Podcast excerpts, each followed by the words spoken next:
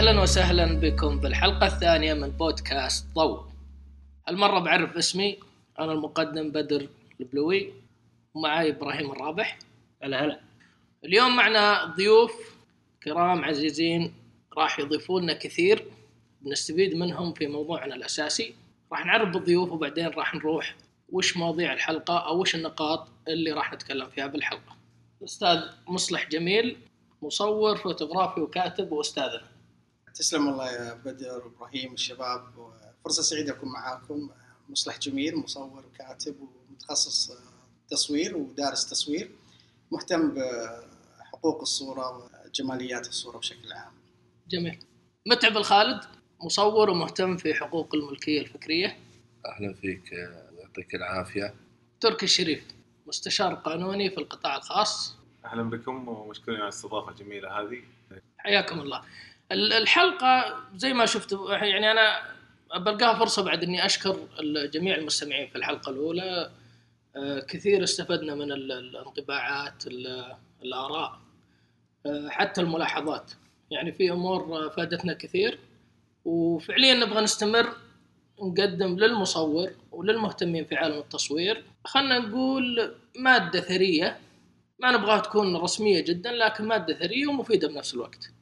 اليوم راح نتكلم على موضوعين، في البداية راح تكون آخر الأخبار، وراح استغل هذه الفرصة أني حضرت معرضين في الأخير عن التصوير الفوتوغرافي، بتكون هذا الموضوع اللي هو في الأخبار، وبعد هذا اللي هو موضوعنا الرئيسي موضوع النقاش المفتوح اللي هو حقوق الملكية الفكرية في التصوير الفوتوغرافي.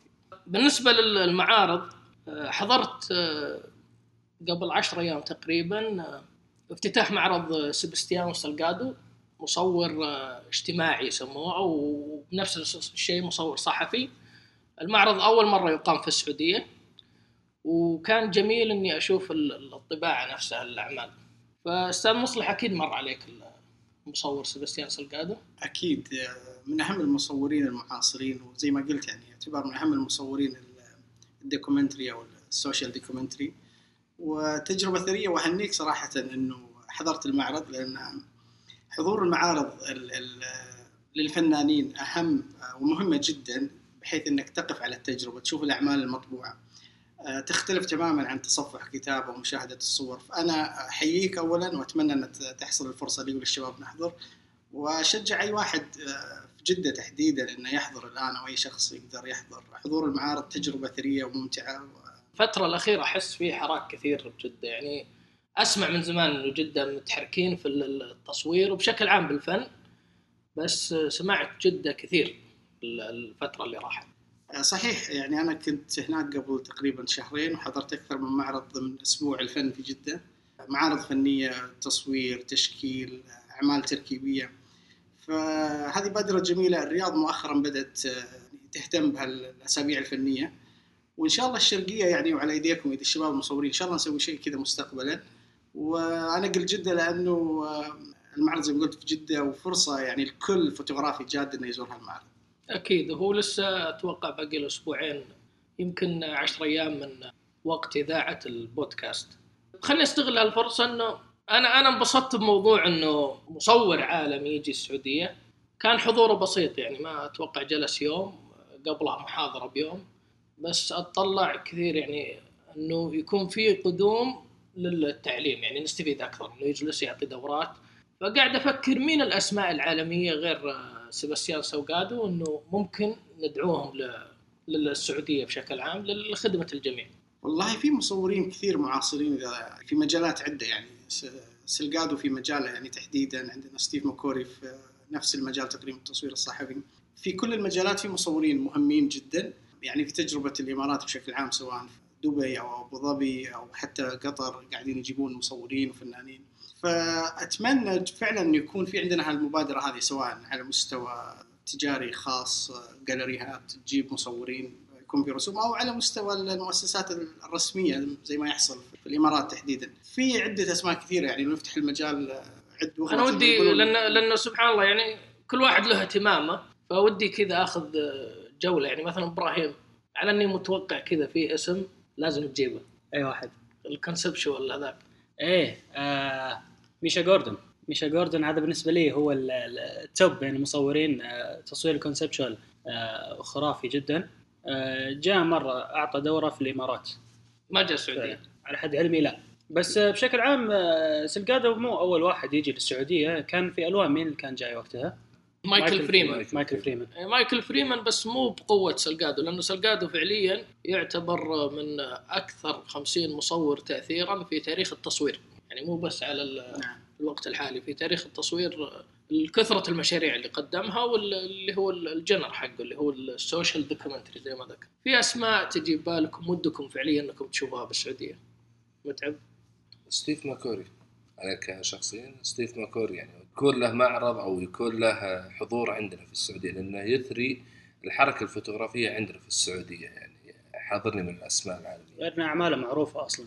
بالضبط ستيف مكوري، رغم انه يعني انا ما ابغى افتح موضوع ثاني، يعني مؤخرا سمعت بعض الفضائح اللي طلعت على اعمال، شفت الخبر وهذا موضوع يعني موضوع ثاني ممكن يعني لاحقا يعني يفتح ويتكلم فيه، انما يظل ستيف مكوري مهما كان يظل الفضائح هذه لاحقت كثير من المصورين، يعني مايكل فتالي مثلا مصور لاندسكيب المعروف، او حتى انسل ادمز. في قضايا كثير يمكن كثير ما يعرفونها عن الفضائح في ملكيه الصور، تعديل الصور، التلاعب، بس يظل انا من المصورين الملهمين بالنسبه لي، اتمنى يكون موجود. جدير يعني بالاشاره انه حضر يمكن قبل 14 سنه 12 سنه مصور الفرنسي يان باتريوس، اذا ماني غلطان في الاسم، المصور اللي يصور من السماء، اعماله معروفه دائما يصور من السماء وله كتاب وموقع. فاستضيف في الجنادريه واستضيف هنا على كورنيش الخبر تقريبا اذا ماني غلطان 2004 و2005، عرضت لوحه. نعم عرضت لوحه على الكورنيش هنا في الخبر وفي الجنادريه في مكان مفتوح مثل ما تعرض في كل دول العالم.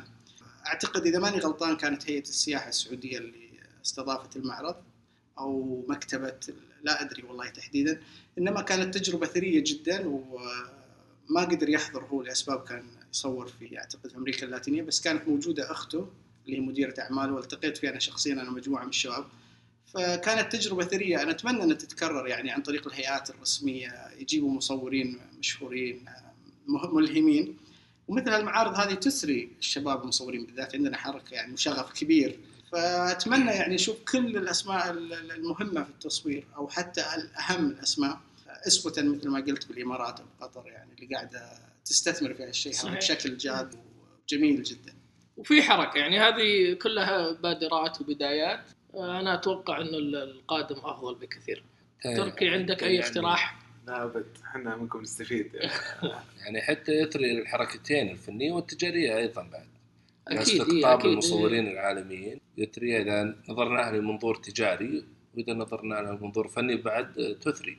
نعم صحيح، وتخيل لو حضورهم يكون بعد مربوط بورش عمل، لأن هذه الحالة راح تستفيد. أنت فعليا لما تسوي معرض في الناس اللي بتستفيد اللي تجي، صح، تركز هذا التأثير. لما تسوي ورشة عمل فعليا أنت راح تطلع مثلا خلنا نقول 12 مصور مع هذا المصور العالمي اللي متمكن يعني من مجاله، راح يطلع لك ناس دخلوا معه غير اللي فعليا يعني بدأوا، فالناتج بيختلف أكيد.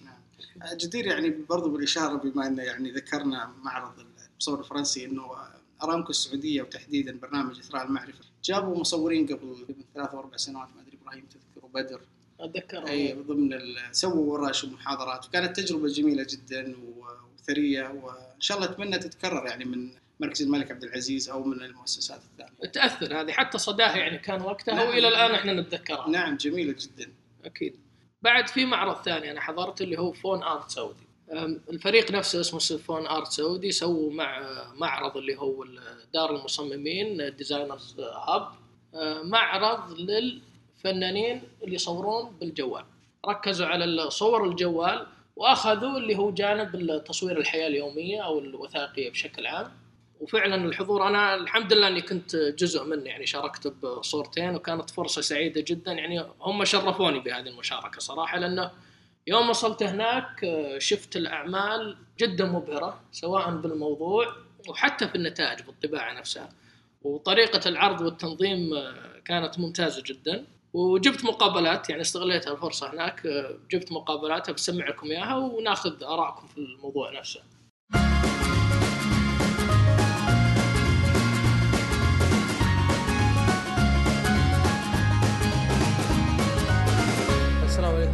وبركاته. معكم منصور الصوفي، عضو من مجموعة فون آرت سعودي. اليوم احنا في معرضنا الثالث لعرض صور الجوال. موجود معنا الآن ما يقارب 100 صورة وحدود 36 مصور من جميع أنحاء مدن المملكة. الحمد لله، يعني أمس كان فيه البرايفت اوبننج واليوم البابليك اوبننج. الحمد لله الفيدباك كانت مرة كويسة وهذا شيء جدا يعني كنا نتمناه. بالنسبة للصور المشاركة والثيمز والموضوع، موضوع المعرض اللي هو كان نعكس حياة الشارع السعودي من خلال صور الجوال. طبعا التحدي هو أنه كيف تطلع صور جميلة بأداة مثل الجوال. الرسالة الأساسية طبعا اللي هي بحيث أنه الآلة مي هي أهم حاجة، قد ما أنه الفكرة والصورة والفكر والعين اللي تشوف الصورة هي المهمة.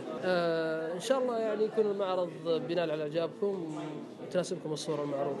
عبد السلام العمري، أحد مؤسسين فون آرت سعودي. فكرة معرض فون آرت سعودي هو توثيق حياة الشارع السعودي عبر مصورين، تقريبا عددهم 34 مصور. عدد الصور المشاركة 100 صورة من 9 مناطق ومدن المملكة. المعرض سيكون حتى تاريخ 25 مايو. أهم نقطة في فكرة المعرض أنه يساهم في تحريك ساحة المصورين بأي أداة كانت. عشان كذا احنا بدينا فون آرت سعودي بالسمارت فون، ليس حصرا على السمارت، ولكن عشان نوعي الناس أنه العمد عليك أنت كمصور مو على الأداة اللي تستخدمها. لذلك هذا المعرض خلى كل الناس تتفاجأ بعد ما ينتهي من زيارة المعرض أن هذا كله موبايل. الجميع بلا استثناء، مع أن اسم المعرض فون، يجي ويطلع يفكر هذه كاميرات. معاكم لانا الدغيش من مدار المصممين.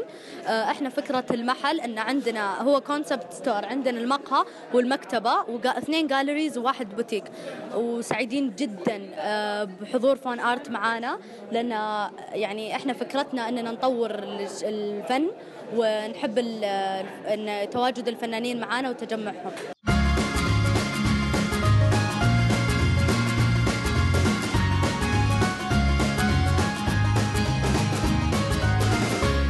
طيب، احنا سمعنا من عبد السلام ومنصور الصوفي والأخوة في ديزاينرز هاب، تكلموا في نقاط، يعني قالوا انه هدف المعرض انه الأداة ما هي عائق.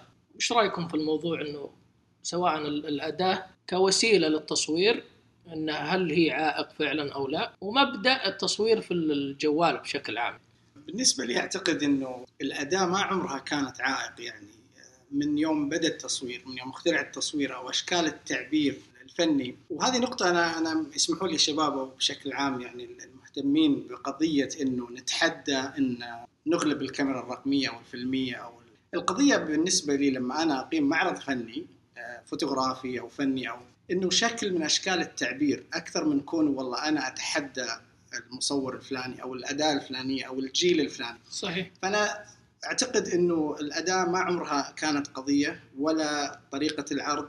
القضية الأساسية إيش قاعد أقول أنا في الأخير؟ العبرة بالنتائج يعني. نعم، العبرة بالنتائج كمسج، كفكرة، كرسالة، كقضية تطرح، أكثر من أنه إحنا الآن قاعد نأطر أنفسنا. والله إحنا مصورين فيلميين أو رقميين أو سمارت فون فوتوغرافي. هذا الحين وإحنا تعدينا نيكون وكانون. نعم، أنا أحيي الشباب على التجمع هذا، وأنا شفت بعض النتائج والصور، يعني أعمال جميلة جدا من ناحية الجمالية، من ناحية المواضيع المطروحة.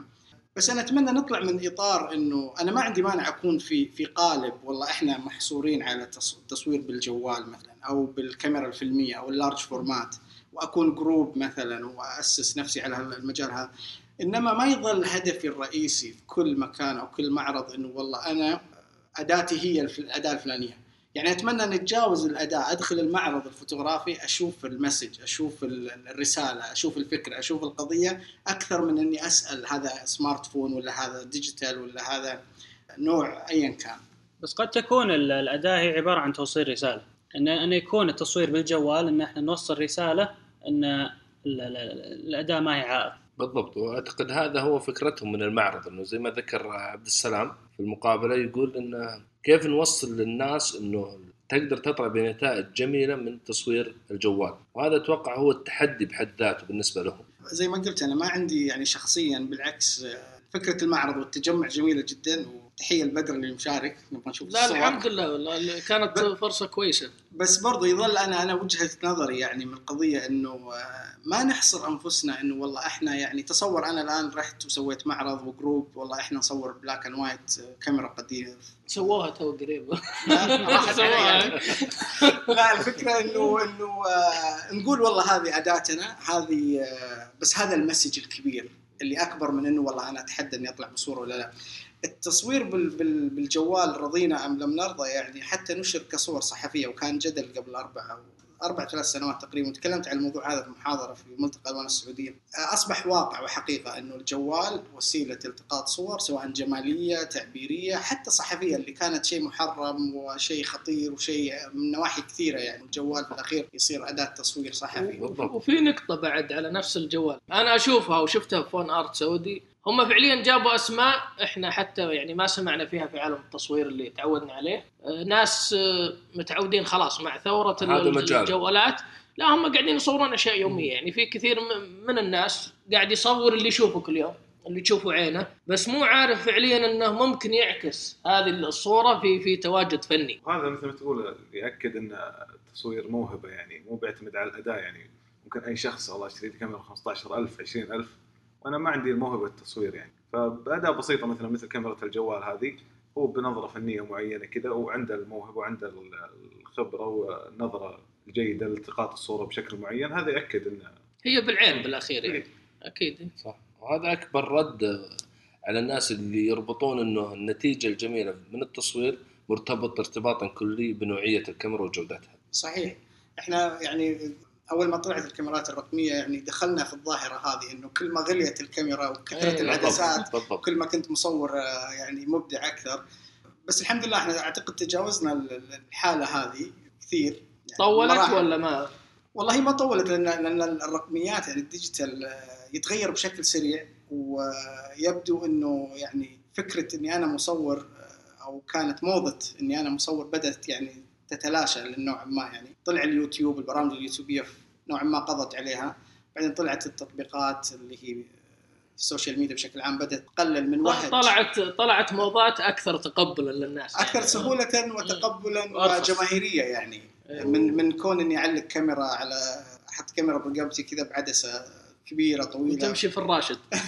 لازم لحقت الفترة هذه يا الجوال الآن أصبح حقيقة، يعني إنه أكثر من كونه كاميرا للالتقاط الجمالي، لا كاميرا توثيق يومي، كاميرا تعبير ذاتي يعني. حتى شركات الجوال الآن بدأت تتنافس مع شركات الكاميرات إنه كيف تطلع كاميرا في الجوال احترافية أكثر ومتقدمة من ناحية الأوبشنز اللي تدعمها الكاميرا، زيد عليها الإكسسوارات الحين أكثر. بالضبط العدسات الوايد الآن موجودة. صحيح، أنا شخصياً عندي كت حق عدسات من الماكرو إلى الوايد للجوال. كيف انطباعك؟ والله أنا استمتع إني أصور بالجوال، يعني مؤخراً لما أصير أسافر يعني سواء هنا في المملكة ولا برا، صرت نادراً أخذ كاميرتي DSLR، نادراً جداً يعني، صرت أستمتع بالتصوير بالجوال. العدسات ما استعملها كثير، بس موجودة، كون متى ما حسيت إني والله أبغى التقط صورة ماكرو ولا وايد استعملها، إنما موجودة خفيفة بالأخير، كنا مع بعض أخذنا الكاميرا. صحيح جدا، فرق يعني من العدسة 300 ولا 70-200.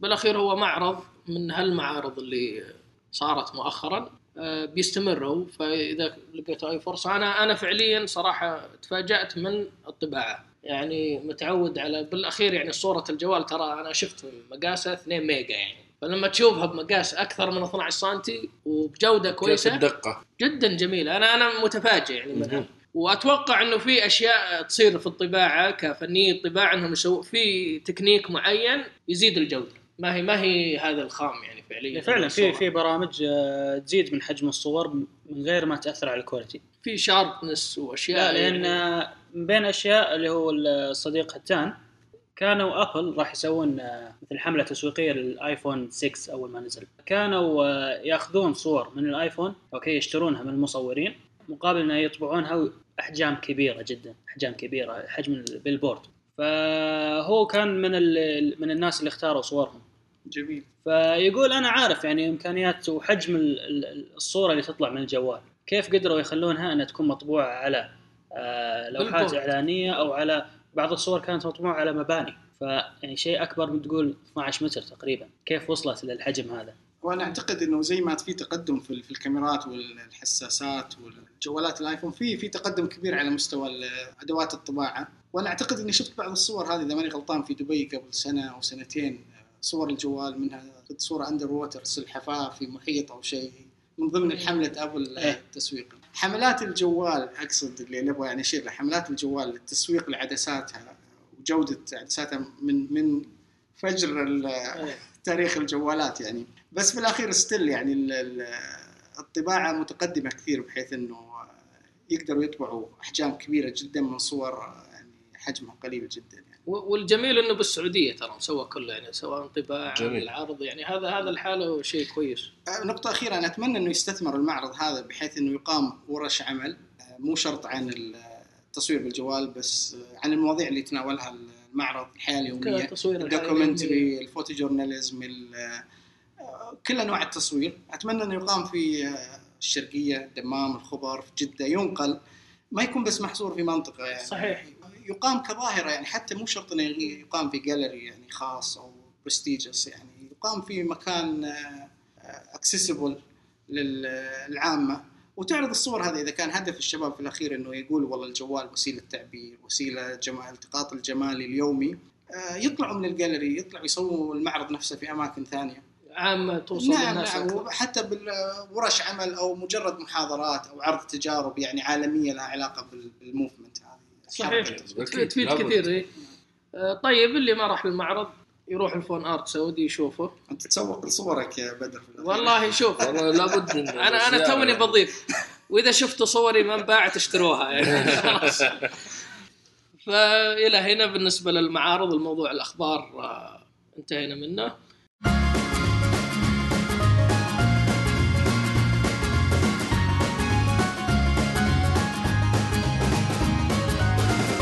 موضوعنا الأساسي اللي هو اليوم النقاش مفتوح معروض، اللي هو حقوق الملكية الفكرية في التصوير الفوتوغرافي. الموضوع جدا مهم، ممكن يتشعب كثير، انعكاساته علينا قاعدة تصير كمصورين، خلنا نقول يوميا يعني. يوميا نشوف قصص صور راحت المجلة من زمان يعني، من أيام مجلات ما نبغى نذكرها، بس كانوا صور الصقور وهذه صدروها بالمئات. إلى يومنا هذا تصير على مستوى أكبر صارت، وخاصة مع ثورة الإنترنت السرقة سهلت. فنبغى نفيد الناس، نبغى نستفيد من الخبرات الموجودة عندنا. ببدأ أنا في أسئلة فعليا، اللي هو أول شيء تعريف حقوق الملكية الفكرية. والله معانا الأخ تركي ماخذ نصيبه، مستشار قانوني، في تفضل. حقوق الملكية الفكرية هي حق الملكية للإنتاج الإبداعي، الصناعات، العلامات التجارية. هذه تتبع أي مسمى، لأن يعرف فيه اللي هي وش اسمها حقوق الملكية الفكرية. في حقوق المؤلف، وفي ثلاثة فروع الملكية الفكرية: الملكية الفكرية التجارية، وهذه نندرج تحتها براءة الاختراع وغيرها، حقوق الملكية الفكرية الصناعية، حقوق الملكية الفكرية الأدبية الفنية. هذه الأخيرة ألحقت للملكية الفكرية يعني بعد ما صدر التشريع الأساسي، بعدها بثلاث سنوات أو 4 سنوات تقريبا، فألحقت لها اللي هي الأدبية الفنية. فلذلك ربطوا الأدبي مع الفني. كل هذه الأدبية الفنية تندرج تحتها اللي هو حق المؤلف، حقوق المؤلف يعني. واللي يكفلها عندنا النظام الصادر برسوم ملكي في عام 1424 اللي هو نظام حقوق المؤلف. جميل. طيب، في هذه الحقوق خلنا نقول من له الحق في الصورة يعني. في سالفة شهيرة إذا مرت عليكم، اللي هو القرد ناروتو اللي ضغط الشتر. نعم. أشهر سيلفي. نعم. هذا بالعالم. هو كان المصور حاط الكاميرا يصور في إندونيسيا الظاهر. نعم. ومجهز يبغى يصور، جاء القرد وأخذ له سيلفي، وجميل الصورة يعني، مبدعة. من أجمل الصور صار عليها جدل كبير يعني، صارت جدل كبير جدا، حتى يعني تدخلت فيها منظمات زي منظمات حقوق الحيوان، وفعلا يعني تدخلت فيها تدخل جاد. ومنظمة حقوق الملكية الفكرية فلذلك الآن الجدل اللي هل الحق، هل القرد في الصورة أم للمصور صاحب الكاميرا يعني، عشان فثارت جدل لأنه النظام ما تطرق للأمور هذه. أكيد. هو عشان توضيح انه القرد جاء هو ضغط شتر، فبعدها اللي صار تحركات بعدها انه الصورة انتشرت الى ان استخدمها ويكيبيديا واستخدموها مواقع كبار، فقام المصور ثار ورفع قضايا ضدهم وقام الجدل انه ما هي لك الصورة. يعني في كثير ناس قالوا انه ما هي لك، انت ما ضغطت الشتر، اوكي الكاميرا لك بس الصورة ما هي لك. ووصلت الى انه ترى فعلا زي ما قلت حقوق المنظمات حقوق الحيوان، في منظمة رفعت قضية تبغى حقوق الصورة لصالح القرد. يعني القرد نعم، وهذه It's a monkey business. وابداعية الصورة. فالسؤال هذا يعني في الأخير فعليا هو موضوع جدلي، يعني حقوق التصوير، المصور كيف يحتفظ في هذا الحق بالصورة، أو كيف الطرق، وش اللي يحفظ له؟ هل هي فعليا بس الكاميرا اللي تحكمك أنت تصور فيها، أو الشتر، أو الجانب الإبداعي؟ أنت لما تخرج عمل تكون وراه، ممكن أنت ما تكون مصور فيه. بالضبط. خلينا أول شيء نبدأ نقول نعرف حقوق مش الملكية الفكرية، نعرف حقوق حماية المؤلف. المؤلف من هو؟ أي شخص يقوم بعمل إبداعي فكري ناتج عن فكرة. فلذلك تلقى في هناك جاب بسيط بين حقوق حماية المؤلف والملكية الفكرية. فالملكية الفكرية تقول لك إنه هالشخص هذا اللي يملكها، سواء المصور نفسه، إحنا نتكلم عن التصوير، كالمصور نفسه أو صاحب الحق في التصوير. مثلا أنت بدر اشتريت صورة من عندي، خلاص أنت صاحبها من ناحية كمالك للصورة، بحيث أنك لك حرية التصرف. فلذلك العالم ما هي عارفة تفرد بين النظامين.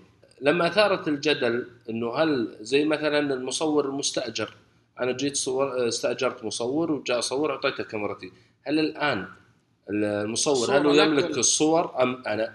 وممكن قانونيا أنت تثبت أن الصورة أنا أخذت بكاميرتك يعني كملفات. لا، حتى ولو أنها أثبت، لكنه أنا مستأجر، حتى لو جيت صورت بكاميرتك الخاصة، أنه أنا استأجرت حق تعابك، أو الغرض أنه التصوير. قصدك اللي هو سوى work for hire، أو اللي هو أني أتوظف مصور يصور لك، هذا بالبزنس بشكل عام. بالضبط. ودي أجل النقطة هذه موجودة من النقاط اللي بنطرحها. طيب الحين يعني حق المؤلف هو اللي يضمن هذا الشيء. واضح عندنا النظام أنه مثلا من المالك لها، يعني خلنا نقول لك الجدل هذا احنا تعديناه بالسعودية، اللي هو هل يضغط الشتر ولا الصورة لا صاحب الكاميرا. شوف، ما في نظام كامل، لازم كل نظام فيه ثغرات وفيه نقص، لأنه النظام اللي عندنا الصادر قديم جدا. فلذلك أغفل مسألة السوشيال ميديا وكاميرات الجوال وحاجات كثيرة، فالنظام يحتاج إلى تطوير. يعني ما حسم جدلية الحماية أو صاحب الحق في الصورة. في نقطة أنا بدي أضيفها، زي ما تفضل الأخ متعب، النظام السعودي لحماية حقوق المؤلف نظام قديم وفي ثغرات كثيرة جدا جدا. وأنا شخصيا كتبت مقال في الوطن عام 2010 أيام وزير الإعلام عبد العزيز خوجة، وموجود في الموقع الوطن ومدونتي عن هالثغرات هذه الموجودة. عودة لكلامك يا أخ بدر عن قضية من يملك الصورة، أنا ممكن أنا كاميرتي عندي كاميرتي الخاصة ورحت صورت مثلا مبنى في الخبر، الصورة ملكي، إنما لو صاحب المبنى أو شخص طالب في المبنى، أنا صحيح أمتلك حقوق الصورة، بس في حقوق أخرى، حقوق نشر، حقوق نعم. إيه، القضية في الأخير مش قضية بس إنه من يملك الصورة ومن يملك الكاميرا. يعني إحنا قضية الأخ القرد هذا على قول متقدمة كثير على نظامنا، وستيل القضايا هذه زي ما تفضلتوا يعني تتطور القضايا أو التكنولوجي والوسائل، وسائل النشر أو وسائل الناس، فنحتاج إن نظام محدث أو يحدث بشكل يعني يوازي التقدم اللي حاصل يعني في أو حتى أحياناً تحصل قضية غريبة يفترض أنه يحكم بها، وطبيعي يأخذ وقت وتكون جديدة، إنما يحكم بها ويحدث النظام بناء عليها.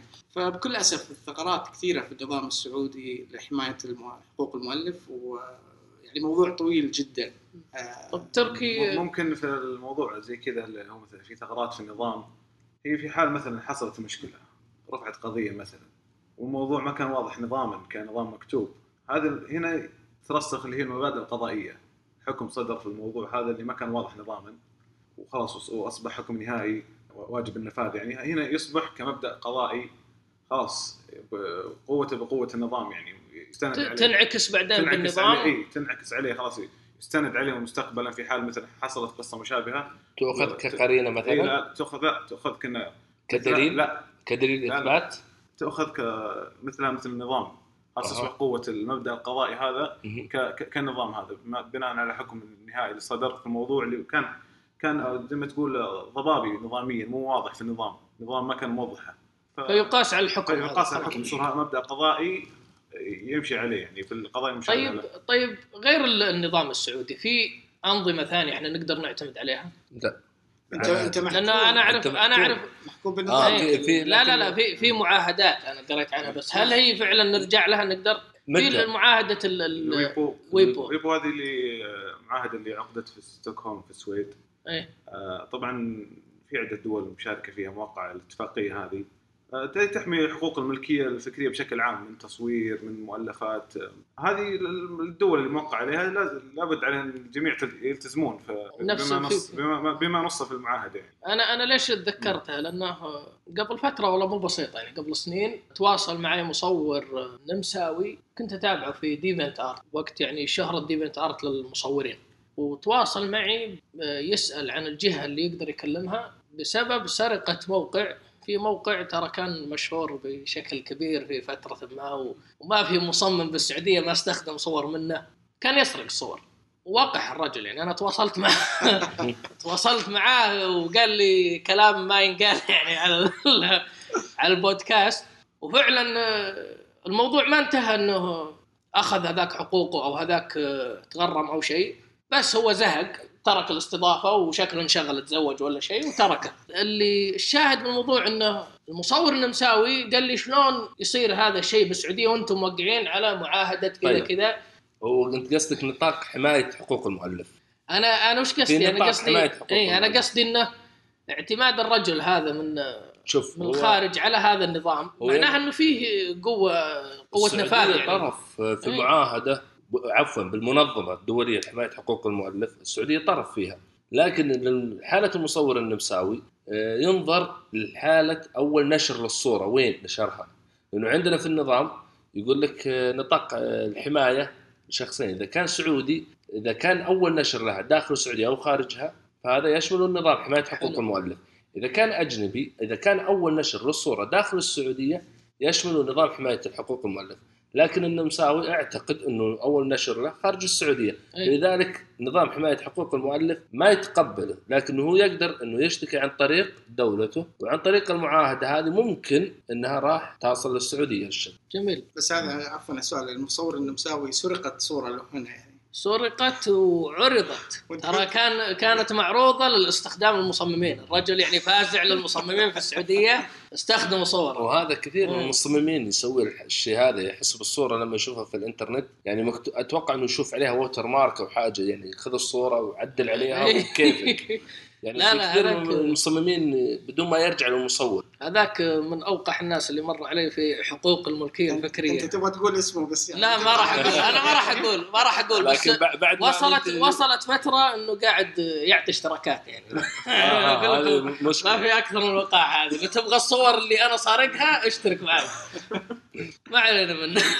والله انا اعتقد انه ما في مصور سعودي يعني ما سرقت له صوره بطريقه او باخرى، انا شخصيا واعرف كثيرين يعني حتى لو كانت في بانر او في توقيع او في يعني حتى لو كانت بالمناسبه يعني على في شيء يسمى الاستعمال العادل الفير يوز، وهذه من الثغرات اللي في القانون السعودي مش مذكوره، وايش معناته انه والله انا استعمل الصوره هذه يعني انا كمصمم او كصاحب موقع او شخص عادي والله. هل فيه النظام هذا السعودي حمايه حقوق الملك لو فيه فقره واضحه إيش الاستعمال العادل يحميني أنا كشخص أستعمل الصورة أو أعرف حدودي بحيث إني ما أتجاوز يعني سالفة النشر بالواتساب نعم في هذه نعم. تتغير نعم يفترض النظام أنه محدد بحيث أنه يذكر الأشياء هذه بحيث أنا كمؤلف أعرف أنه والله انتهكت الحقوق أو أنا كشخص عادي أعرف والله أنه لا ما زالت الصورة استعمالها في حدود المسموح في قانون. في صورة لإبراهيم استخدمت في هذيك انتشرت حول العالم، انتشرت حول العالم بس استخدام عادل ولا ابدا ما كان عادل. صرت مثل النمساوي يعني يبغالك تروح تسال عنده وش الوضع. انا لو احاكم كل شخص استعمل الصوره هذه فممكن اصير ما اعرف تتقاعد يعني.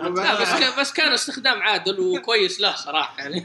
هي يعني استفدت منها من ناحيه اللي هو اللي كان اكثر المواقع اللي استعملت موقع الصوره هذه كانوا يكتبون اسمه. نعم.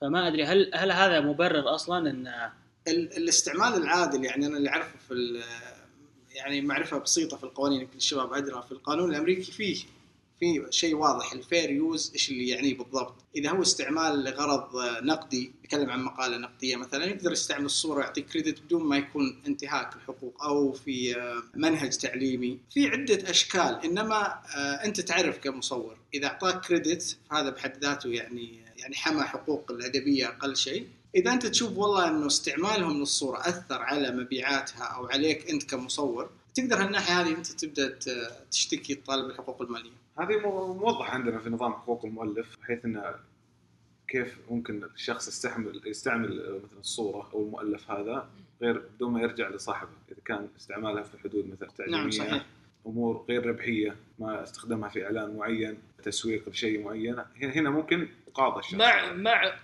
مع إشارة للمصور ولا لا؟ لا شك مع إشارة للمصور يعني. هذه أخلاقيا غالبا يعني. لكن لا يشترط فيها إذن المصور. إذا كانت تستخدم في وسائل تعليمية، في وسائل خيرية مثلا، أهداف غير ربحية.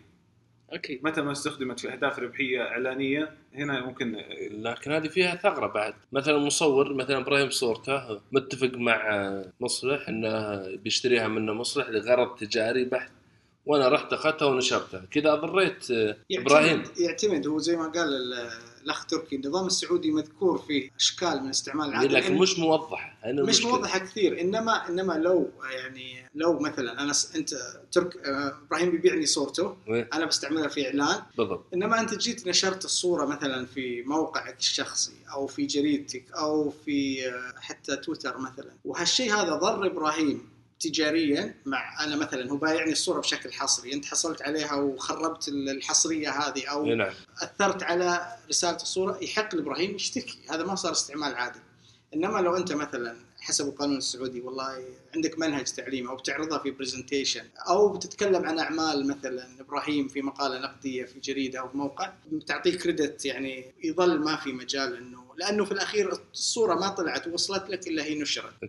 نفس هذه المشكلة صارت قريب، اللي هي أنه استخدامك أو طريقة عرضك راح تأثر عليه في السوق. صارت بين جوجل وجيتي إيمج.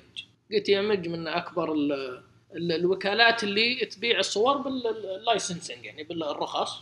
اشتكت الحين أو رفعت قضية على جوجل أنه خيارات البحث لما تجي تبحث في جوجل وتحط لارج تجيك صور كبيرة. فجيت إيمج تضررت من الناس اللي يبحثوا مثلا صورة عن، خلنا نقول عن زيارة الملك لمحل ما، ولا يبغون الصورة هذه يستخدموها ويشتروها. جوجل راح يعطيك خيار اللارج، فأنت راح تجيك الصورة كبيرة من البحث. أكيد. غير أنك يوم تروح جيتي إيمج راح يعرضون عليك الخيارات حقتهم للبيع. مسألة تكون نفس الصورة؟ أي من نفس الصور حقت جيتي إيمج. بس غريبة كيف طلعت الهاي ريز من جيتي بدون ما يكون عليه ووتر مارك. أي ما أدري كيف هم فعليا يعني. حتى نوع القضية اللي هي أنتي كومبيتيشن، شيء بالمنافسة يعني. حتى القضية ما هي واضحة إلى الآن وش المستند اللي راح يبنون عليه. طبعا احنا بوضح طبعا ما يشترط على المصور أنه مثلا يحط توقيع معين لها الصورة أو كتابة معينة أن أساس يثبت ملكيته للصورة. هو استطاع يثبت ملكيته للصورة بأي وسيلة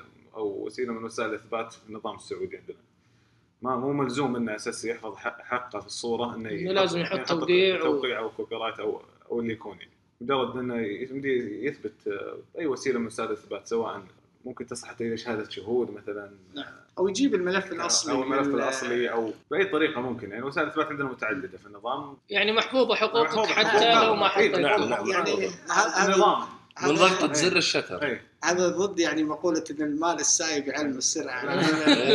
فعلا زي ما قلت أنت تفضلت، هذه شو اسمه معروف إنه والله كونها موجودة الصورة ملقية على قارعة الإنترنت لا يعني إنها نقطة، ولكن النقطة هذه مهمة جدا. أنا أنصح كل مصور إنه قبل ينشر صوره في الإنترنت إنه يروح على ملف الIPTC اللي هي معلومات الصورة، ما أدري والله إيش الاختصار، بس اللي يدخل على الإنفو الصورة يلقى معلومات عن ميتا داتا ويحط اسمه ويحط جواله، بحيث إن الصورة هذه أي مكان حتروح في العالم أي واحد يحملها عنده يقدر يدخل على خصائص الصورة يلقى المعلومات هذه. تركيب على مستوى العالم هذا. لا هو عشان الوصول المصور. أنا لاحظتها حتى في البحث، يعني أنت إذا حطيت اسمك في الكيورد في معلومات ملف الصورة أي واحد يبحث حتطلع كل الصور اللي موجودة في الإنترنت اللي أنت حاط الكيورد. أنا أتذكر لاحظتها في المصورين الصحفيين كثير استخدموها. نعم المصورين الصحفيين اتزماست يعني ما يرسل صورة إلا ما تكون فيها. أتذكر استخدمت واحدة من الصور في مقالة عن الفايزين في وورد بريس فوتو أي فوتو، ولقيت فعلا المعلومات يعني الصورة على أنهم مستخدمينهم كبلوج، ما هي بس إنه تارك معلوماته الأساسية. لابد عشان أقدر أنا كوكالة دعاية وإعلان ولا كوكالة إعلامية سهولة الوصول لك، لأنه زي الصور الصحفية على طول لازم أصلاً. مين بيطالع بالميتا داتا؟ بالنسبة للتصوير الصحفي لازم يحط الكابشن، هذا شيء أساسي. أضف لذلك إنه في العرف الصحفي الاحترافي المعلومات هذه مهمة جدا. التصوير التجاري المصورين التجاريين حتى مستوى العالم في كل تلقى يحطوا الكيوردز، مثلا أنت والله تبغى صورة مثلا تقول رقصة سعودية نجد، تبحث بالثلاث كلمات هذه كل الصور اللي موجودة على الإنترنت موجودة الكيوردز هذه راح تطلع لك. فهذا من ناحية تجارية مهم جدا، ومن ناحية كحفظ حقوق يعني. بالضبط. خلونا طيب ما تكلمنا عن حقوق المصور، نتكلم عن الواجبات اللي على المصور بشكل بسيط يعني. طب هذه ضربة مضادة هذه. هذا بدر بيسوي لها يعني لا تعلم الناس علينا. لاحظت تطبيقات عديدة حاصلة يعني في مصورين يصورون مثلا أشخاص مثلا في الاستوديو الخاص المصور يصور وما يحق له ينشرها بأي شكل من الأشكال أو يبيعها إلا بإذن من الشخص اللي صوره. هذا موجه لإبراهيم.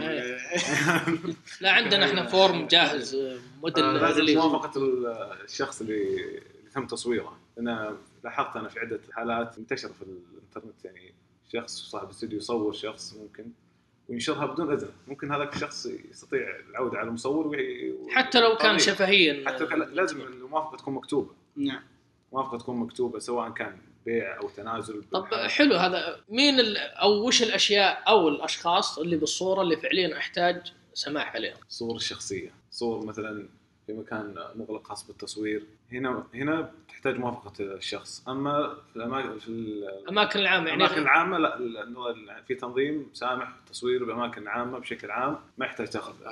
حتى لو ظهر ممكن شخص الصورة بشكل ما كان تصوير موجه له هو كشخصه بشكل عام ظهر في الصوره، مثلا انت مصور مثلا على البحر كذا او الكورنيش ظهر فيه مثلا استاذ مصلح في طرف الصوره، يعني ما يحتاج تاخذ. لا انا بشتكي انا اختلف معك بالنقطه الاخيره ذكرت، مش معناته انه مكان عام انه يجي بدر يصورني، لا ما يصورك هو يستهدفك انت حتى ولو هو. انت لما قلت المكان زي ما قال الاستاذ مصلح انه النظام عندنا فيه زي الثغرات وفيه ضبابيه، سواء تنظيم التصوير بالاماكن العامه فيه ثغرات، نظام حمايه حقوق المؤلف فيه ثغرات، نظام النشر والمطبوعات فيه ثغرات. لما اكون انا في مكان عام مو معناته انه مصور يجي يصورني وعادي ينشرها، انه انت لا هو ما اصورك قريب بس لو انه عرضي. اول عالم انه خلاص انت في مكان عام انا امشي اصورك بدون ما ارجع لك بدون ما اخذ موافقه. ترى فعليا هذا النظام في بريطانيا هذا ضعيف النظام هذا انه ما تقدر تطالبه، لكنه عندنا في النظام السعودي بالاماكن العامه غير مسموح لك تصور الشخص ذاته هو في مكان عام، لكن بصوره عامه مثلا كحدث عام مثلا عده اشخاص خارج مثلا انه مش هدفك الاشخاص لكن هدفك الحدث اللي جالس يصير عادي النشر صوره عادي بدون ما ترجع له. نسبه معينه ان ظهور الشخص عشان تحكم. اختلف معك بشكل بسيط. فيه لجنه شكلت من مجلس الوزراء من ضمنها عده اطراف في هذه اللجنه، من هيئه السياحه والحرس الوطني وزاره الاعلام، كانت تتكلم عن التصوير في الاماكن العامه وش الحدود. طبعا سمحت بشكل عام للتصوير في الأماكن العامة ما في أي إشكالية. هذا شيء جديد هذا؟ لا هذا كان صار في عام 1427 صادر هذا التنظيم، مو نظام، تنظيم. وشكلوا اللجنه، اللجنه اصدرت يعني مرئياتها لمجلس الوزراء، بناء عليه اصدر هذا التنظيم. تصوير في اماكن عامه هذا اللي يجهلون الكثير انه مسموح. ممكن يجيك واحد يقول لك ممنوع تصور مثلا انت في الشارع، ما دام ما فيه لوحات اللي موضح فيها ممنوع التصوير، حتى هي موضحه في التنظيم هذه اللوحات ايش مقاساتها، كيف تكون، ايش اللون، مو اي احد يقدر يحطها، مو اي احد يقدر يحطها. بما انك في اماكن عامه يحق لك التصوير. ممكن انصح بعض المصورين انهم يحولون صوره من هذا التنظيم، بحيث اذا اعترضهم اي واحد في مكان عام ما فيه لوحات يمنع فيها التصوير، يستطيع انه يصور فيها بكل راحه يعني. وهذا بعد كان التنظيم مذكور انه يجب على الجهات الامنيه ان الافراد فيها يكون يوزعون لهم التنظيم هذا، بحيث انه يكون مطلع رجل الامن مثلا على التنظيم هذا، بحيث انه لو حصلت مشكله مثلا في مكان عام يكون رجل الامن على علم بهذا التنظيم انه مسموح مثلا، ما يمنع المصور. والله كويس، هذا المفروض. مثلا بيقول لك تغرب هالنظام هذا الان، مكان عام وفيه هناك ملكيه خاصه في هالمكان العام، هل حقك تصورها ولا لا؟ ملكية خاصة شلون؟ هو أنا لو سمحت لي، هو طبعاً إن التنظيم هذا اللي اشتغلت عليه هيئة السياحة يعني مشكورة، تنظيم وليس قانون. بالضبط. يعني يعطيك الصلاحية إنك تصور، بس ما يقول لك هذا تقدر تستعمله أو ما تستعمله. أيوة، هذا هو المشكلة. تعليقاً على كلام الأخ تركي، نشر قانون السعودي موضح إنه نشر أي صورة الشخص ما بدون موافقته يعرض المصور للمساءلة. بالضبط. إنما كيف وحجم الشخص في الصورة مستعمل غير محدد، وهذه المشكلة. هتخضع للعرف. هذه المشكلة إن تظل يعني، بس كثير من القوانين تلقى يعني العرف لا تصورها لي يعني. العرف لا تصورني ولا تجيني يعني. لا شك اقتحام الخصوصيات يعني هذا في مجتمعنا مرفوض يعني، ما يكون تركيز كامل مثلا على أسرة جالسة في الكورنيش مثلا تيجي كذا تروح يكون تركيزك في الصورة كامل عليها كذا، ممكن يكون فيها نوع من اقتحام الخصوصية. هذا مرفوض عندنا عرفا يعني. بس النظام يعني يقول لك انه التصوير لاغراض يعني اديتوريال خبريه، مثلا حصل والله مثلا على الكورنيش شيء خبري ورحت انا مصور صحفي وصورت، ما يعني ما لهم حق انهم يسمحوا لي ولا يسمحوا لي. او مثلا شخص يعني زي ما يقولون الببليك فيجر، يعني شخصيه عامه اقدر انشر صوره.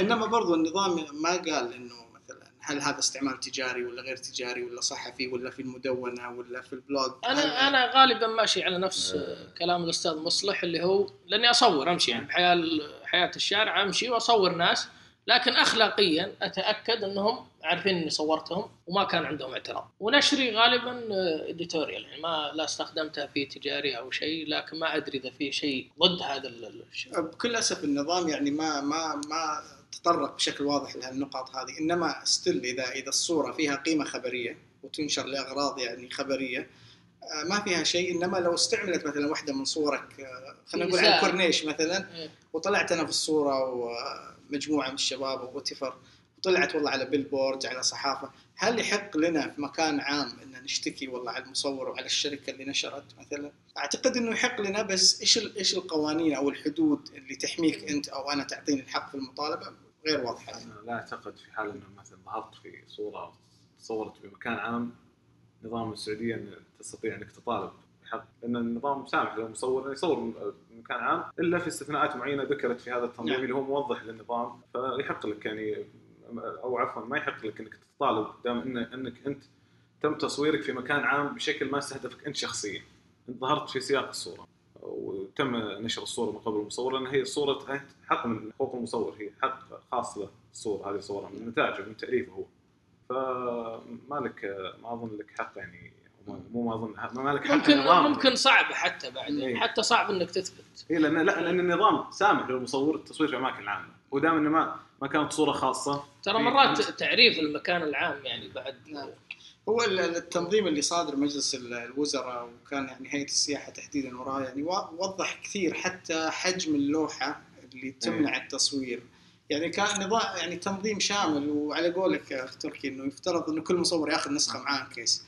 بس في موضوع مهم اللي ذكرته أخ بدر، اللي هو المودل ريليز أو الموافقة على نشر الصور، هذا بكل أسف غايب بشكل كبير في السعودية. التصريح ما أدري إيش الترجمة اللي هو الكونسنت فورم ولا المودل ريليز، انا لما اصور شخص السماح باستعمال الصور، وهذه لما تبحث حتى بالجوجل تكتب كونسنت فورم ولا موديل ريليز يطلع لك الاف الفورمز والاشكال.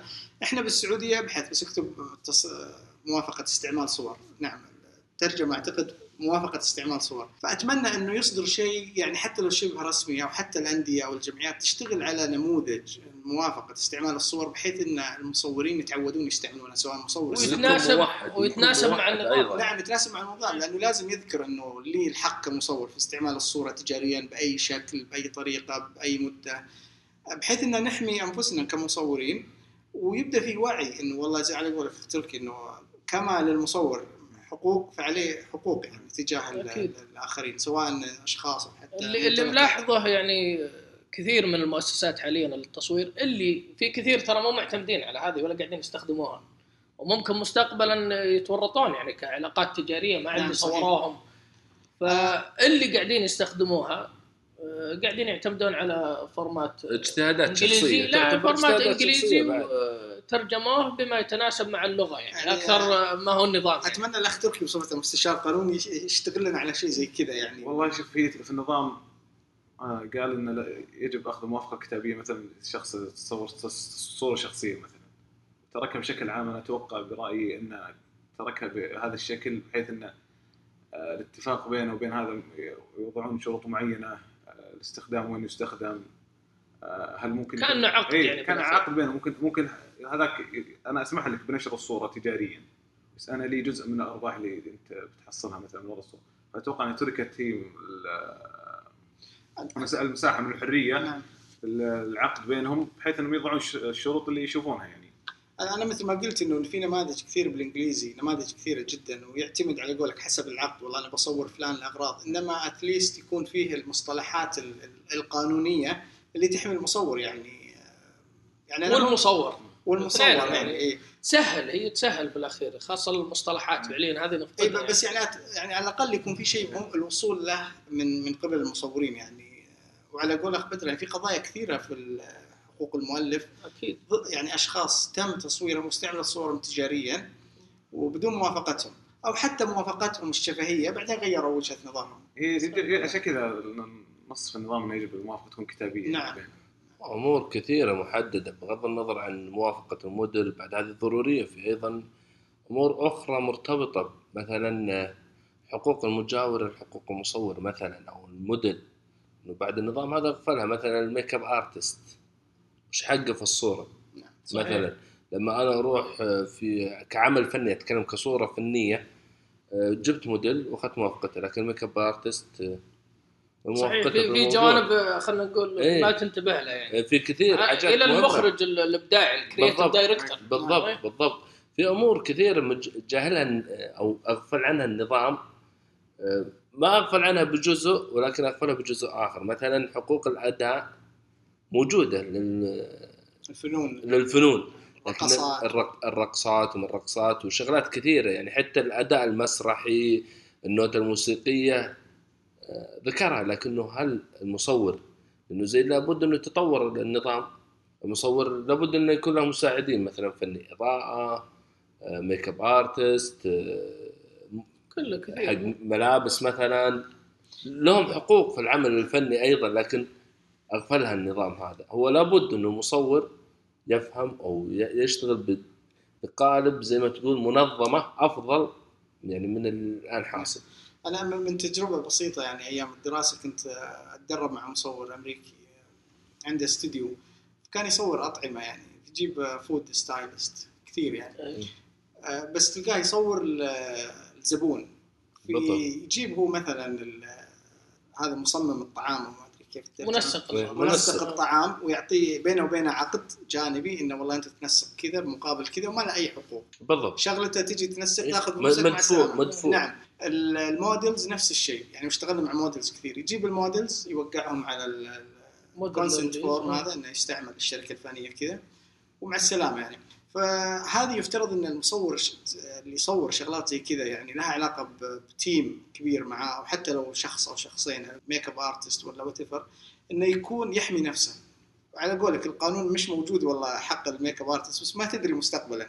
بالضبط في نقطة مهمة يعني برضو إنه أنا ممكن أصور عمل فني، مثلا أنت بدر مسوي لك مثلا نحت وأنا صورته بطريقة فنية، أنا أملك الصورة صحيح، إنما أنت تملك حق مقاضاتي لو أنا استعملت الصورة هذه بطريقة أخرى.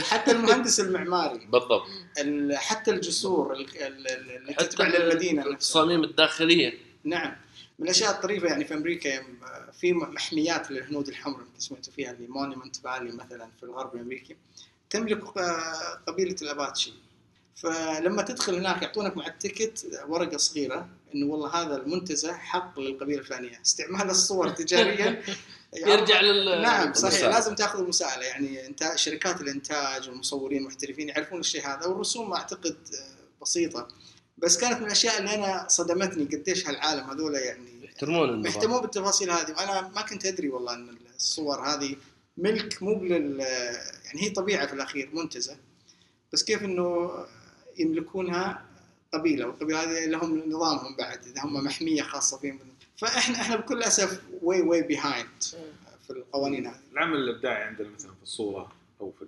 المؤلف بشكل عام إذا كان مشترك وبإمكانه تجزئه، مثلا إذا كان مثلا نقول مثلا مؤلف كتابي مثلا كان على عدة أجزاء، كل مؤلف كاتب جزء معين، الشخص اللي يقدر يستعمل الجزء الخاص فيه وينشره بحقه الخاص يعني. أما إذا كان مشترك ما غير قابل للتجزئة، مثلا في صورة اشترك فيها اثنين مثلا زي ما قلت أنت، مثلا المصور صور عمل منحوتة مثلا، ما يستطيع العمل المشترك بينهم، هذا المصور بالصورة والناحت بالمنحوتة اللي تم تصويرها. هنا يجب أخذ موافقة الطرف الثاني، لأن ما يمدينا نفصل بين العملين، لازم موافقة أحد العملين. تأخذها لما تستعملها بنشر أي نشر ولا حتى ولا التجاري بس؟ اللي هو المحفوظة حقوقها النظامية مثلا في الاستعمال التجاري بالنشر في الوسائل العامة، دام أنها ما استعملت مثلا بالأشياء المحفوظة نظامها مثلا في التعليم، يمشي على نفس النظام. يمشي على نفس النظام. طب خلنا نقول الحين حصل خرق للحقوق، انسرقت صورة في مجلة ما في موقع ما وناخذت، وش الإجراءات أو الجهات اللي تراجعها؟ يعني أنا سرقت لي صورة مثلا، وين أروح؟ وش الخطوات؟ فيها لجنة تكون قرار من وزير الثقافة والإعلام، تكون ثلاثية أقل شيء يعني، يكون أطراف اللجنة ثلاثة، مستشار قانوني ومستشار شرعي وموظف مثلا من الوزارة يعين الوزير، يقدم مثلا الشخص اللي صار حق المخالفة مثلا انتهك حقه في الصورة أو شيء زي كذا، يقدم باعتراض في إدارة حقوق المؤلف في وزارة الإعلام الثقافة والإعلام. الجهة اللي راجعها فعلا وزارة الثقافة والإعلام، هي اللجنة هذه، اللجنة ممكن تعتبر كلجنة شبه قضائية، تعتبر لجنة شبه قضائية نظام عندنا، يتم تبليغ الطرف اللي هو مرتكب المخالفة في مدة معينة يجب فيها الحضور، إذا ما حضر يصدر حقه مثلا تبليغ ثاني، ما حضر بعد التبليغ الثاني ممكن يحضر جبرا عن طريق الشرطة، تعقد اللجنة يعني فعليا تعامل كأي سرقة يعني. بالضبط، يصدر قرار اللجنة بعدين الموافقة النهائية عن طريق الوزير. الطرف الآخر اللي هو اللي صدر في حقه الحكم ممكن يعترض ديوان المظالم، يعني يعترض على القرار الصادر من هذه اللجنة في ديوان المظالم، في النهاية يكون حكم الديوان هو النهائي. أنا بس أحب أقول شغلة يعني إجابة لسؤالك، إنه زي ما تفضل الأخ تركي يعني، هي إدارة حماية حقوق المؤلف في وزارة الإعلام هي الجهة الرسمية المخولة باستقبال طلبات انتهاك حقوق الملكية. إنما أنا أقول دائما يعني للشباب اللي مصورين بشكل عام، أي واحد ينشر له صورة في مجلة أو جريدة أو شركة، إنه أول شيء تسويه تواصل مع الجهة هذه. ايوه يعني بين لهم انه والله انت انتهكت حقوق كذا، وانا اطالب بمبلغ فلاني، يعني قبل تدخل في دوامه القضايا والمراجعات وتاخذ وقت طويل. ممكن هم يعني نشروها مش تعمدا او انما عدم درايه انه لك حقوق، فممكن توصل بطريقه او اخرى الى تسويه ماديه او ادبيه. نعم، فانا ما انصح انه اي مصور ينشر له صوره يروح على طول مباشره يشتكي، تواصل مع الجهه سواء مجله او جريده او واتفر جهة، وربما يعني يرضونك بطريقة أو أخرى. في نقطة على هذه إنه كثير من الشركات خاصة اللي يتعاونوا مع شركات دعاية وإعلام، الصور تكون هم ما يدرون إنها مسروقة، فعليا يعني في صارت مع أحد الشباب سالفة قريبة يعني يمكن أقل من سنة، منظمة كبيرة استخدمت صورته في إعلان دعائي، ويوم تواصل معهم هم تفاجئوا فقالوا إنه إحنا فعليا نتعاون مع شركة تسويق وهم اللي سووا لنا هذه، هم اللي أخذوا الصورة، إحنا ما درينا إنه منهم وتعاملوا مع بالموضوع يعني بكل احترافية، وحتى حطوا له اعتذار يعني. شكلهم ماخذين الصورة من خويك المصمم نفسها. لا هذا قفل من زمان. لا هذه قضية وأنا حصلت لي شخصيا الشيء هذا اللي تقوله، إنه في شخص استعمل صورة لي في الأخير ما تواصلت معاه قال أنا أتعامل مع وكالة إعلان ومصمم أو شركة تصميم مرخصة، وأنا ما كان لي أي علاقة بمحتوى الموقع الصور والجرافيكس والأشياء هذه. فطلع فعلا أنه كثير من الشركات، وأنا أتكلم عن فنادق عن حتى جامعات سعودية مواقعها تلقى في صور، وأنا عندي صور لي استعملت في فنادق، صحيح في جامعات سعودية واحد الصور هذه للتعليم، هذه جامعات استعملت في الموقع في مواقعهم الإلكترونية، وعرضت هالشيء هذا في محاضرة في الرياض عن الحقوق. الحاصل انه شركه التصميم المعتمده المرخصه قاعده هي اللي تسرق، والعالم ما يدرون يتعاملون مع نصوص يعني في الاخير بالضبط. فكون المصور اللي تنتهك حقوقه بالطريقه هذه يوصل للجهه ويتواصل معهم، ربما يعني انهم هم ما يدرون اصلا هنا بينهم اتفاقيه، اعتقد بين مثلا الجامعه وكانت تدعي الاعلان اللي صار بينهم عقد بيع مثلا، وباع لهم الصور على اساس انه يملكها، لكن ما يدرون انه سرقها. أنا قريت لك موضوع قريب عن كان في وقت معرض الكتاب، نعم. وفي بعض الكتب يستخدموا الصور، ومن وقاحتهم بعد يكتب أن حقوق الصورة محفوظة يعني. هذا تحقيق صحفي يعني نشرناه على قولك مع معرض الكتاب، هذه تتكرر كل سنة قضية أزلية هذه. نعم على مستمرة هذه يعني، بس اللي حصل أنه السنة هذه نشرت مجموعة يعني من الشباب مصورين قاعدين يشتكون تحديداً 4 أشخاص، فأخذت آرائهم يعني سوينا تحقيق يعني عن هالقضية هذه، ونشرنا وجهة نظرهم يعني هالقضية. فبكل أسف إنه فعلاً يأخذوا الصور يلقونها في الإنترنت ويحطونها غلاف ويبيعون ويتكسبون، ويكتب جميع الحقوق محفوظة ونحذر من إعادة استعمال أو نسخ. هي في نقطة بعد أنا في حاجة بذكرها بالنسبة كيف إنه تروح تشتكي تتوجه لحماية حقوق المؤلف، بعد ما ينظرون للدعوة ويأخذون تحليل البيانات وكذا راح تعقد اللجنة هذه 3 أشخاص بالإضافة إلى شخص رابع اللي هو مستشار قانوني ومستشار شرعي ومدير إدارة حماية حقوق المؤلف ووكيل الوزارة. وزارة إيش؟ وزارة الثقافة والإعلام. وين جهة الاختصاص بالموضوع هذا؟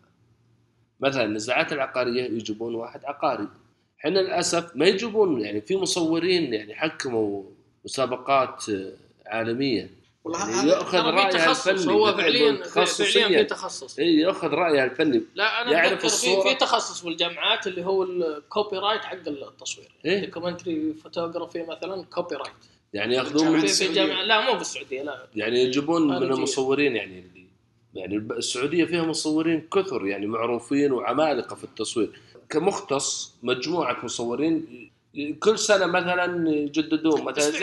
خلنا نقول لك كمصور ايش بيضيف يضيف مع الاخ متعب انه فعلا يعني هذه نقطة مهمة جدا. انت اذا لجنة حتقرر الدمج اللي حصل بالضبط صحيح، هو ينظرها من نظرة قانونية وشرعية، لكن ما ينظرها من نظرة فنية. نعم أنا سمعت يعني بعض المصورين كم قيمة العمل، كم قيمة العمل يعني بعض المصورين سمعت إنه طلب يعني مبلغ خرافي عن صورة نشرت على غلاف كتاب ومجلة يعني مئات الآلاف. فكون موجود مصور مثلا في اللجنة هذه قيم أو وتفر شخص يعني يقول والله لا هذا مبلغ مبالغ فيه، إحنا نتكلم عن 5,000 3,000 10,000 15,000 وتفر يعني، بس إنه لما يجي رقم خرافي من يحدد؟ المستشار الشرعي ولا ما عذرا أختركي، بس إحنا نقول إنه فيهم الخير والبركة الأعضاء هذا. بس أنا أتفق معك متعب، لازم يكون في مصور في اللجنة مختص في مش مصور شخص واحد مثلا يأخذون كل سنة وكل سنتين 10 مصورين 15 مصور تأخذ آرائهم. مثلا كل قضية مثلا أستاذ مصرح تعال عندنا قضية عدة قضايا كذا كذا، يأخذون رأيه الفني يعني مش يعني مش لابد إنه يأخذون كتطبيق العقوبه، لا ياخذون كرأي فني من ضمن اراء القضيه. ايضا ترى مو شرط انه حتى يكون مصور، فيه المنسقين الجاليريز هذول هذول عندهم خبره مع تثمين بالضبط يعني العمل الفني. خلينا نتطرق للقضايا بعد الفن التشكيلي، وحتى التشكيلي اظن ما فيها جهه اختصاص اعتقد، لذلك نفس الوضع يعني نفس الوضع ونفس المعاناه. تطبيق قضايا عندنا ممكن المحاكم أو اللجنة تستعين بخبرات خارجية تحدد فيها مثلا قيمة العمل هذا أو الضرر اللي حصل، يعني قيمة التعويض الممكن المناسب للشخص اللي انتهك حقه. فعليا هذا يطبق، هذا يطبق عندنا في التطبيقات القضائية بشكل عام. مثلا عندنا في القضايا العقارية في خبراء عقاريين يستعينون فيها المحكمة، هم يستعينون خارج الأساسيين هذول، خبرات خارجية تستعين فيها يستعين فيها القاضي، الدائرة تستعين فيها مثلا من ناحية عقارية في خبراء عقاريين، من ناحية المالية في مدققين ماليين، محاسبين قانونيين، مش تابعين نفس الدائرة، موظفين مستشارين يكونون، لا مو يشتغلون في مثلا في نفس المحكمة، ولا هم خارج. مثلا عندي مكتب محاسبة قانونية لكن متعاقدة مع الدائرة، تجي الدائرة تقول احنا نحتاجك تبدي رأيك كخبير وش اسمه، ويدفع المبلغ معين عشان يطرح رأيه كخبير، والمحكمة تستعين برأيه وإصدار الحكم. يعني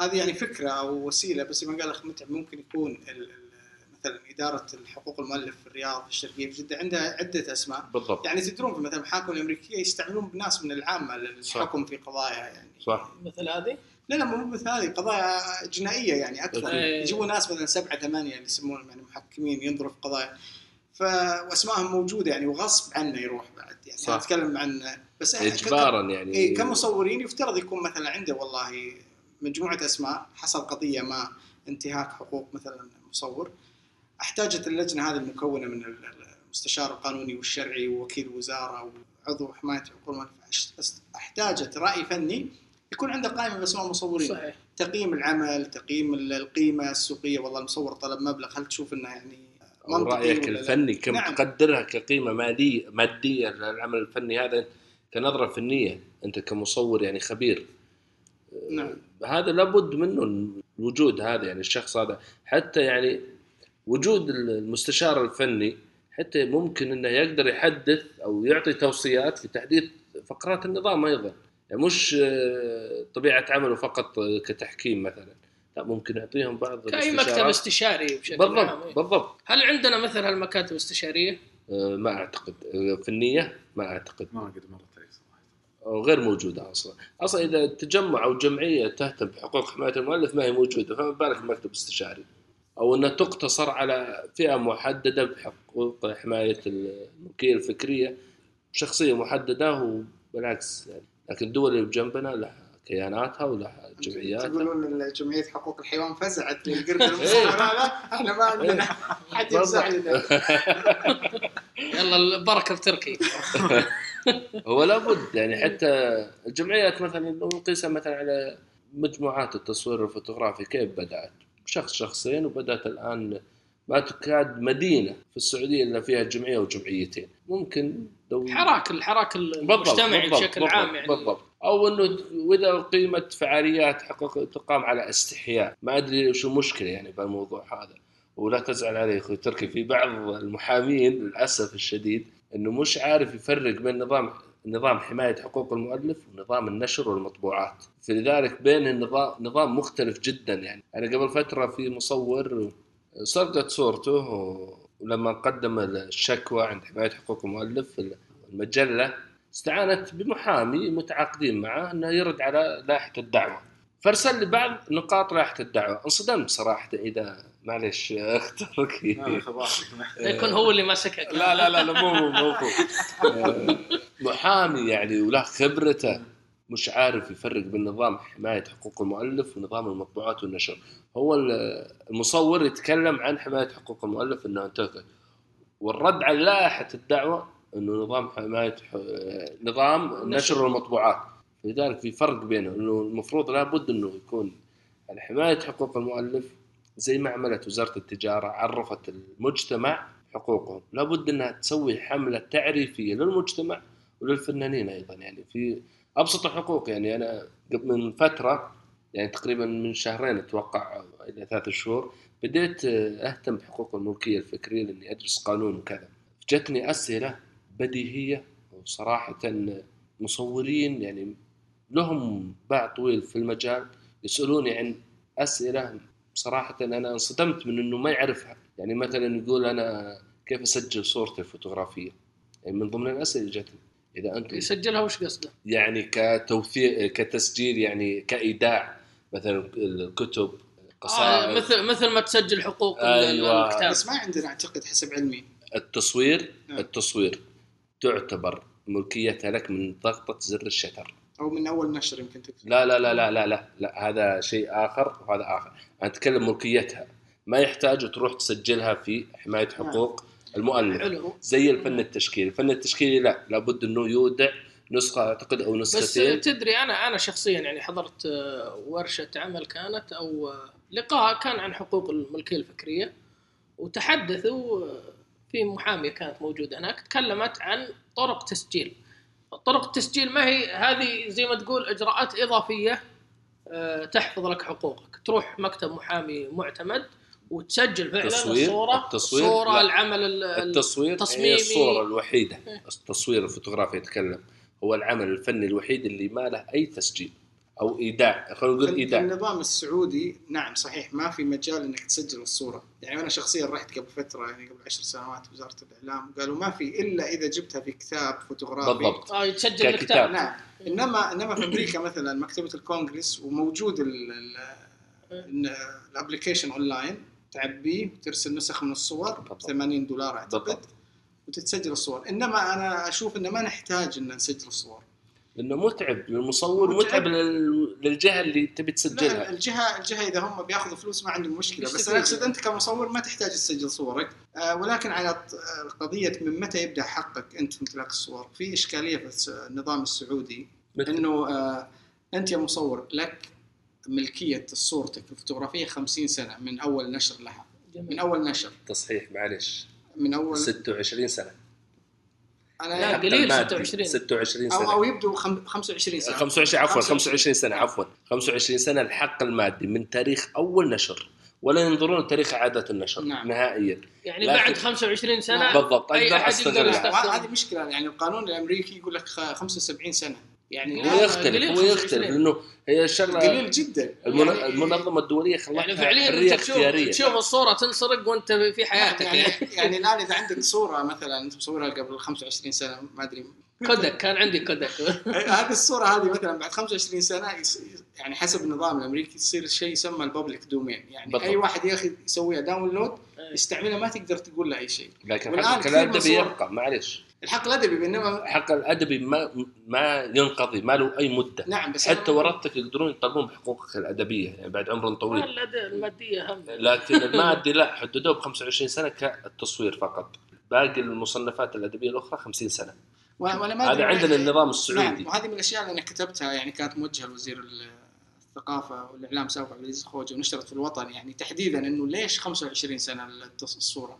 إيش معنى يعني ما في شيء؟ وش المنطق؟ إيش المنطق إنه الكتابة والأغنية وتفر المنتجات الفكرية الأدبية الفنية الأخرى 50 سنة، وليش مثلا القانون الأمريكي يقول 75 سنة؟ إيش معنى الصورة مصور السعودي 25 سنة؟ يعني ممكن إنه ثقافة الصورة جت متأخرة بالسعودية. حتى ولو هذا ترى من الأشياء اللي يعني ترى الرقم يعني في عالم التقنية يستخدموه اللي هو حق الاحتكار منتج جديد. إذا أنت في شركة صناعية طلعت منتج جديد تقدر ما تخلي أحد ينسخ المنتج حقك لمدة 20 أو 25 سنة.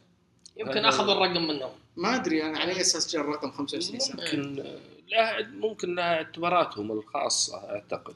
أنا ما أشوف أنه يفترض هذا الشيء يغير تماماً. لأنه الآن نتكلم مثلاً عن المصورين اللي بدأوا عام 1990 الآن ما أدري كم سنة 26 سنة، يعني الصور اللي نشرت في التسعينات مثلا وفي هاي ريزوليوشن منها أي واحد يقدر يستعملها صح مع الحق الأدبي إنما يقدر يستعملها بناء على القانون السعودي. بالضبط على القانون السعودي 75 سنة.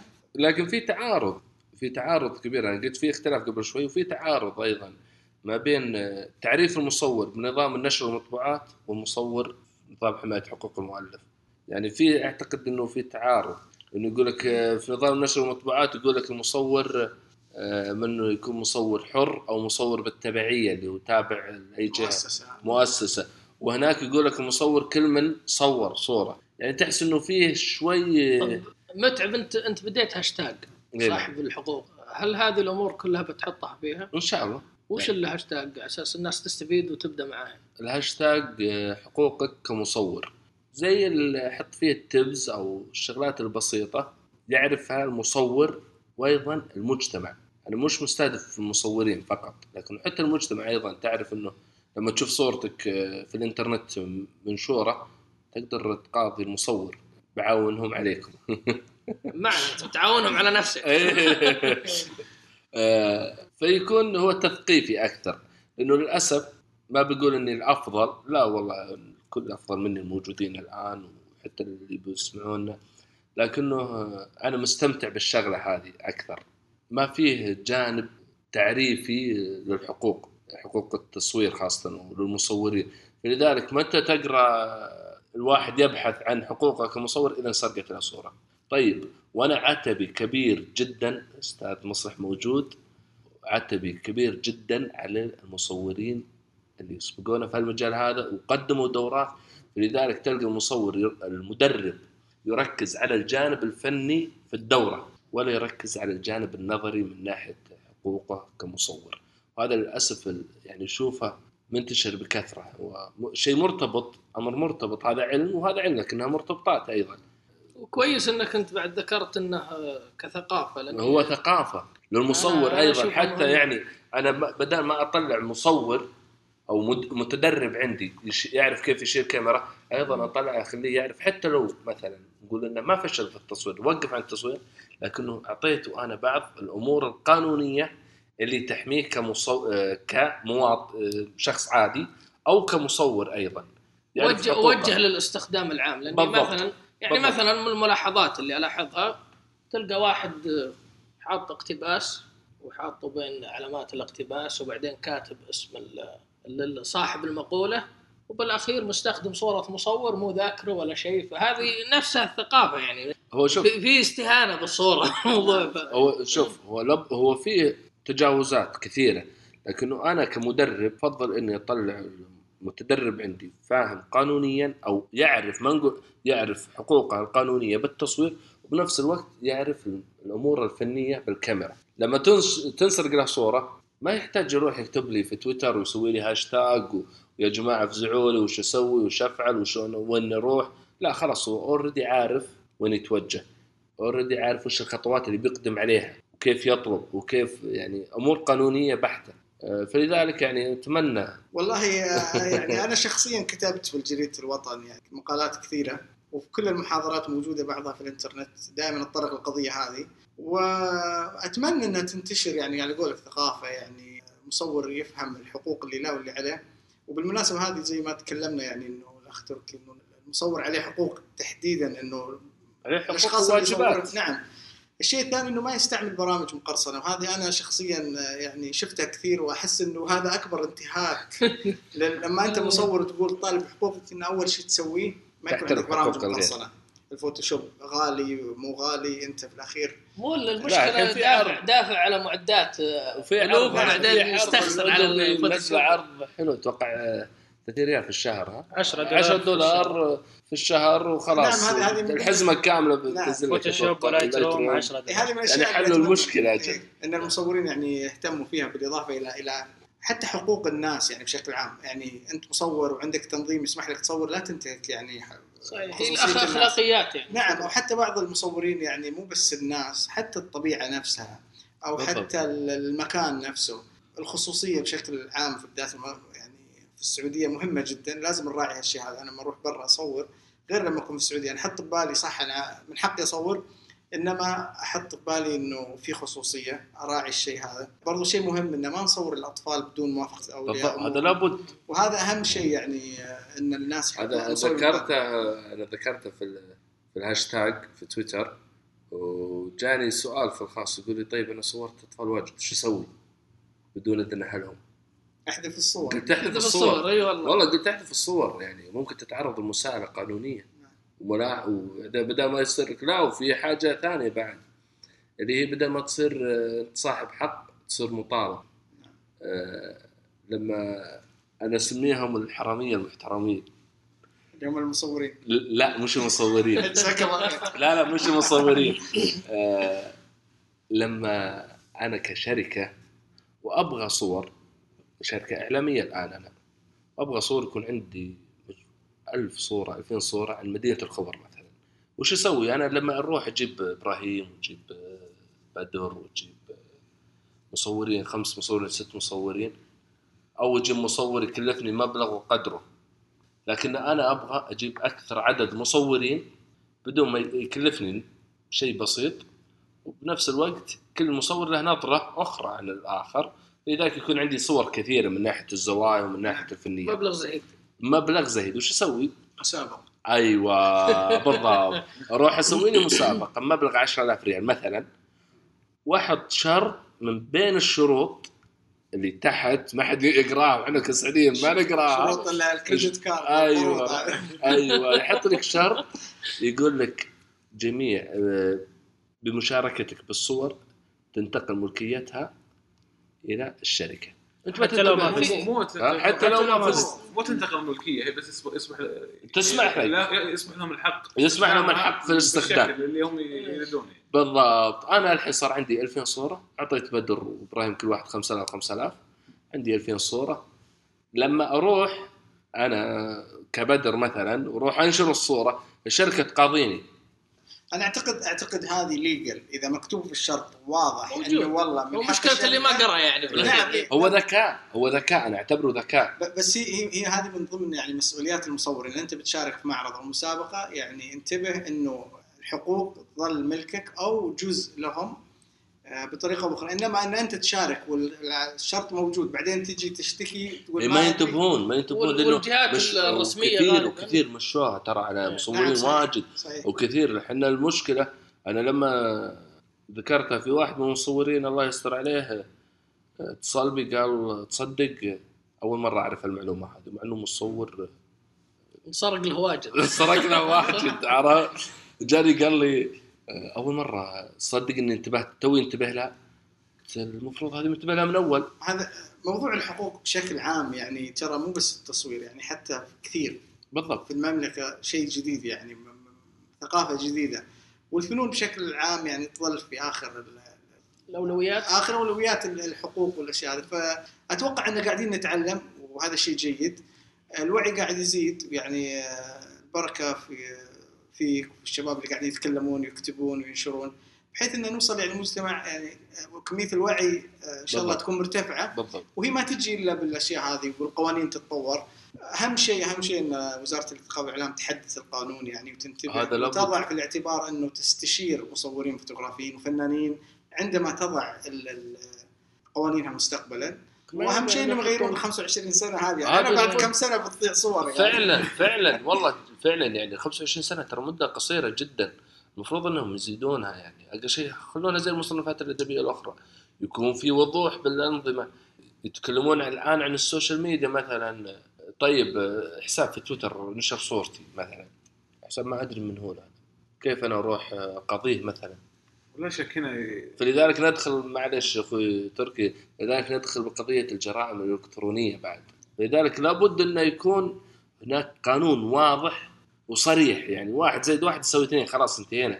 اما مساله ضبابيه في الموضوع وتخلي فيه زي ما تقول فليكسبل بالموضوع، مطاطي الشغل القانون المطاطي هذا.